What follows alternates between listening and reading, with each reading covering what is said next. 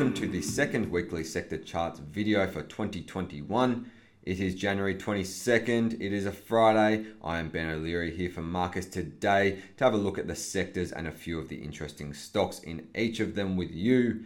Now, before we get into it, I need to remind those listening in podcast format that you are missing out on half of the experience. You'll need to log onto the website to either watch the video in full with the charts included or peruse the article in your own time, which has the charts and performance figures attached. Of course, if you're not a member, you can get a free trial on our website.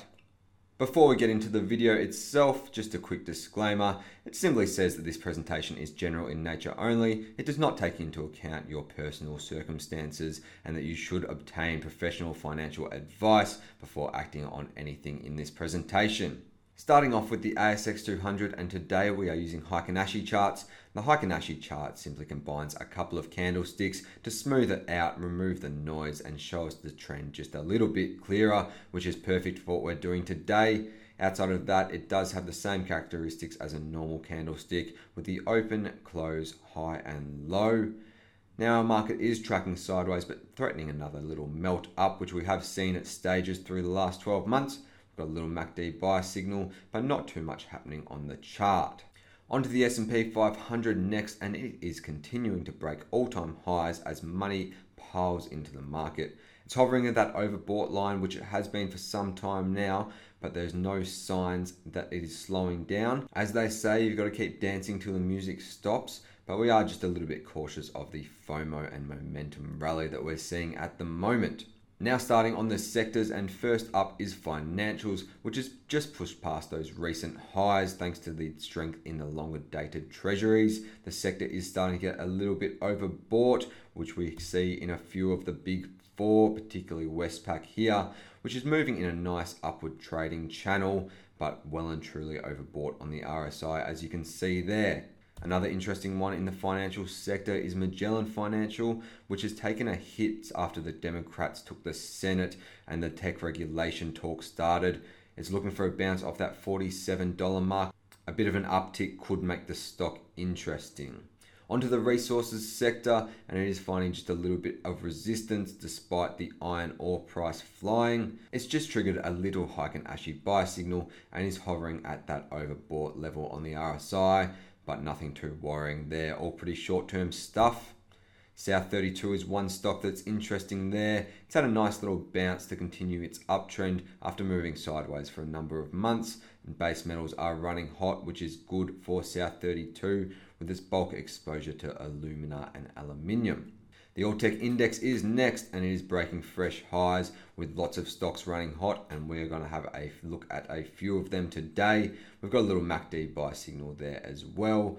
But onto the stocks and we'll start with Altium which is well and truly oversold on the RSI but is starting to show some signs of life with a good couple of sessions. It's just got a Heikin Ashi daily buy signal there and is approaching the cross on the MACD D. It's looking a little bit like a bottom there, and for that exact reason, we are holding onto our holding in the growth portfolio.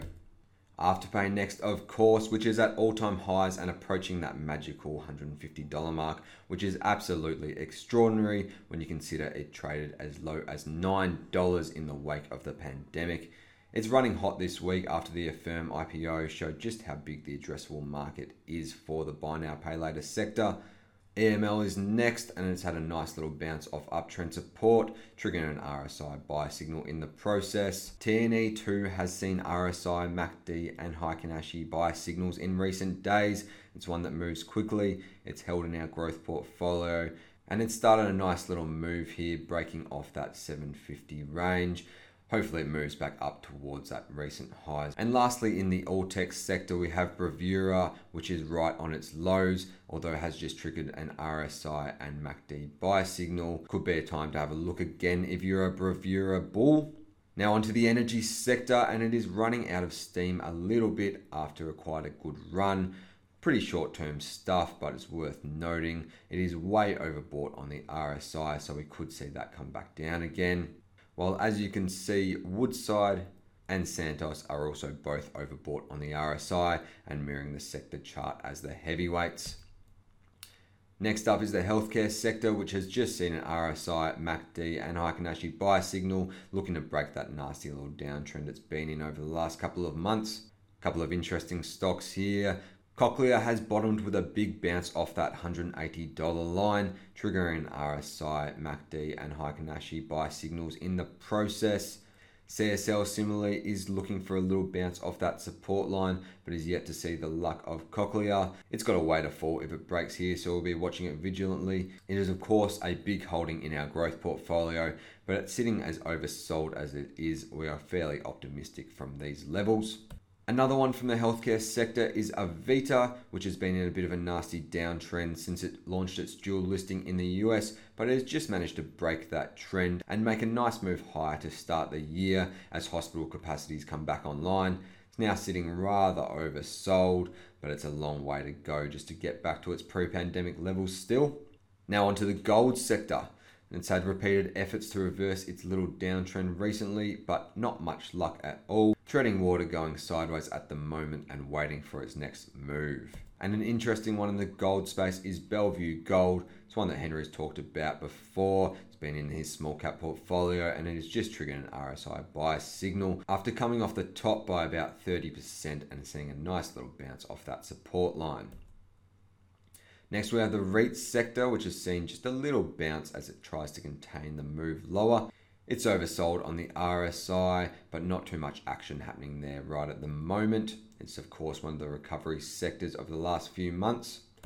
And one stock in there is Abacus Property Group, which has just broken the uptrend that it's been nicely sitting in since the COVID lows.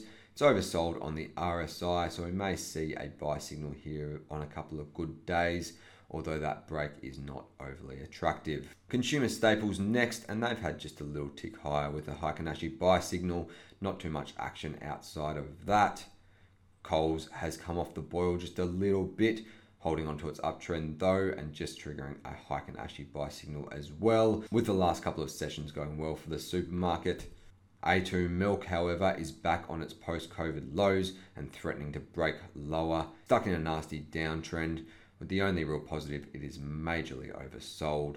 Consumer discretionaries now are pushing the ceiling. They've been a great performer since the COVID lows, moving consistently higher the whole time. Breville is one that's caught our eye in that sector. It's sitting right on its highs and threatening a break higher, which would be a fairly bullish move. It's oversold on the RSI, but we are watching it closely. While Reece 2 has an interesting looking chart, forming a bit of an ascending triangle right at the top there. It's had uptrend support all the way from $8 through to now and has a nice little pathway if it can break through that ascending triangle. And now utilities, which is perhaps nobody's favorite sector. It's stuck in a nasty downtrend. It's had a little RSI buy signal, but short term stuff and nothing to get overly bullish about. AGL2, of course, is in a strong downtrend as one of the major utilities players. It had a buy signal last week, but that optimism has already fallen out of the price as it continues to track lower as a perpetual poor performer. The industrial sectors has seen a nice little bounce off its broad support line. MACD and Heikin Ashi signals triggered in the process. Transurban has had a buy signal too, looking like a bit of a bottom as it bounces off the support line there and tries to break that little downtrend it's been stuck in.